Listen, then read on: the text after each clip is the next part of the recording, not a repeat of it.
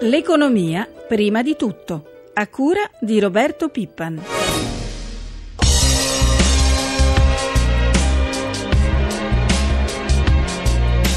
La revisione della spesa non la faccio io, non la fa il gruppo di 10 persone che sta intorno a me, la fa tutta la pubblica amministrazione. Ci occuperemo sia di efficientamento ma anche di definizione o riconsiderazione del perimetro della spesa pubblica, cose che forse non sono prioritarie dove le risorse potrebbero più utilmente essere utilizzate per altri scopi.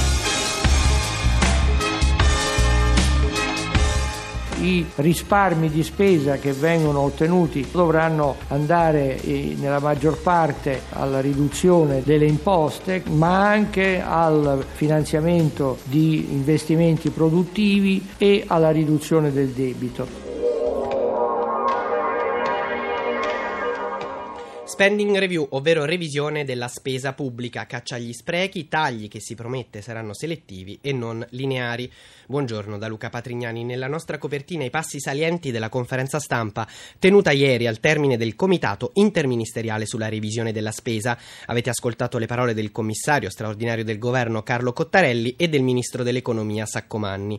Di spending review si parla da tempo, ma ora il governo, anche per rispondere all'allarme di Bruxelles sui conti italiani, vuole accelerare fare.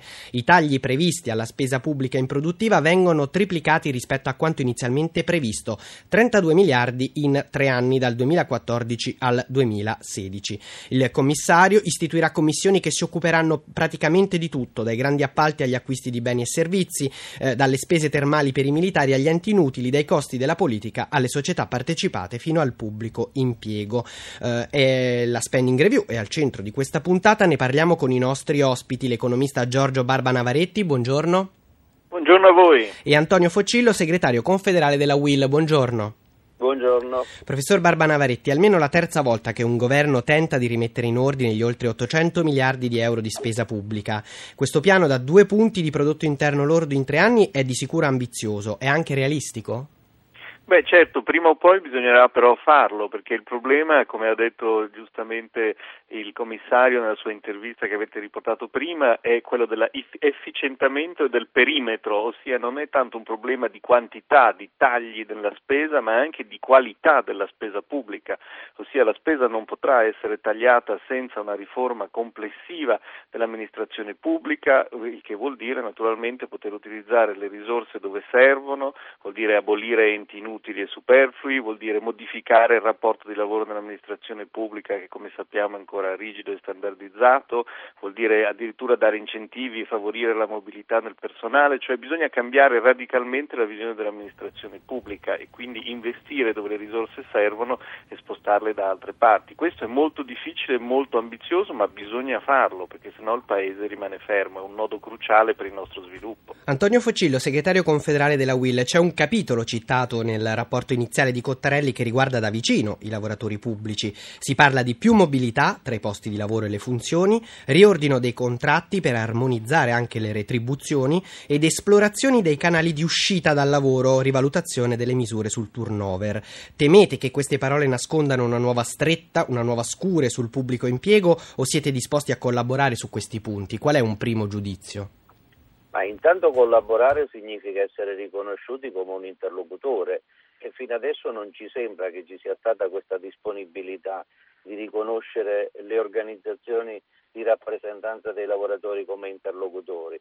Secondo, per tutto quello che riguarda la spesa improduttiva che deve essere per forza tagliata, noi abbiamo anche avanzato delle proposte concrete come Will e in particolare sono i temi che sono stati affrontati, per cui su tutto questo sarà sempre la disponibilità da parte del sindacato, in particolare della Will, di affrontarla e di risolverla in modo definitivo. Quello che non riusciamo a capire è che cosa si deve fare per quanto riguarda i pubblici dipendenti, perché eh, c'era, era, c'era stata una normativa addirittura dagli anni 90 in cui era stato privatizzato il rapporto di lavoro e le amministrazioni potevano organizzarsi come un normale datore di lavoro.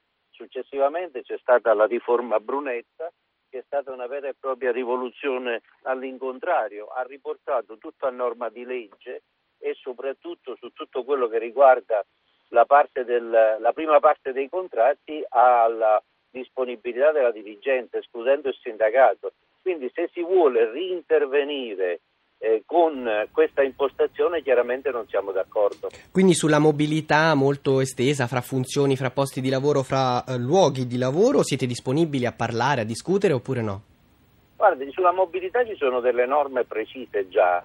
Voglio ricordare che l'unico ministro che ha fatto un bando di mobilità è stato il ministro Frattini, pensi quanti anni fa, con 14.000 posti messi in bando e 17.000 domande. Nonostante che ci fossero 17.000 domande, ne sono state fatte poche di mobilità. Quindi non dipende solo dal lavoratore, ma dipende soprattutto dall'amministrazione. Professor Barbanavaretti, al di là dei, di questo tema che riguarda il pubblico impiego, lei pensa che i poteri del commissario Cottarelli saranno sufficienti? Ha un contratto triennale che quindi lo mette al riparo dallo spoil system, potrà ordinare ispezioni della finanza, studiare, studiare un sistema di premi finanziari per gli enti che collaboreranno nel tagliare la spesa e sotto il suo potere ci saranno anche le società partecipate, anche quelle piccole dei comuni purché non quotate in borsa. Basta?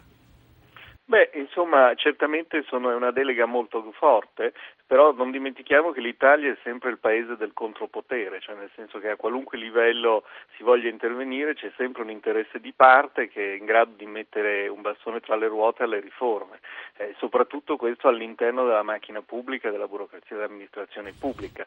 Allora si pensi, solo per citare alcuni esempi recenti, alle resistenze che ci sono state all'abolizione delle province, alla riduzione del numero di tribunali, ad esempio le proposte Giavazzi sulla riforma degli incentivi alle imprese che sono cadute nel vuoto e rimaste lettera morta, cioè c'è sempre un intento riformatorio e poi qualche interesse che lo blocca. Speriamo che questa volta i poteri siano sufficienti per, per, per, superare queste resistenze. Allora io ringrazio i nostri ospiti, l'economista Giorgio Barba Navaretti e Antonio Foccillo, segretario confederale della UIL. C'è un altro capitolo sul quale il governo ha promesso un'accelerazione, forse già questa settimana, quello delle privatizzazioni. Anche qui è facile vedere tra le righe una risposta alle critiche europee che chiedono di fare di più per ridurre il debito. Ne parliamo con l'analista finanziario finanziario Francesco Pratesi. Buongiorno. Buongiorno a tutti. Il Premier Letta ha promesso che il piano di privatizzazioni potrebbe arrivare sul tavolo del Consiglio dei Ministri già entro venerdì. Una prima fase potrebbe riguardare Terna, Fincantieri, Eni. Per ora rimarrebbero fuori Enel e Finmeccanica, poi una seconda fase più a lungo termine si ipotizzano privatizzazioni di poste e forse di una parte di ferrovie italiane. Quanto ci si può aspettare in cassa da mosse simili e che attesa c'è sui mercati? Allora, è molto difficile fare delle previsioni sull'incasso Considerate che al momento la quota che si vuole vendere, che si intende vendere di Eni, il 5% vale circa 3 miliardi, SACE circa 4 miliardi, STM vale circa 700 milioni, insomma complessivamente se facciamo una somma di tutte queste previsioni andiamo sui circa 10 miliardi di incasso, però poi ci sono altre poste in futuro che potrebbero valere molto di più, come per esempio le ferrovie, se si vendessero potrebbero valere più di 30 miliardi. Quindi sì, ad oggi è molto difficile. Ecco, um, quindi lei è ottimista oppure no su questo piano di privatizzazioni? Anche in questo caso è realistico come percorso?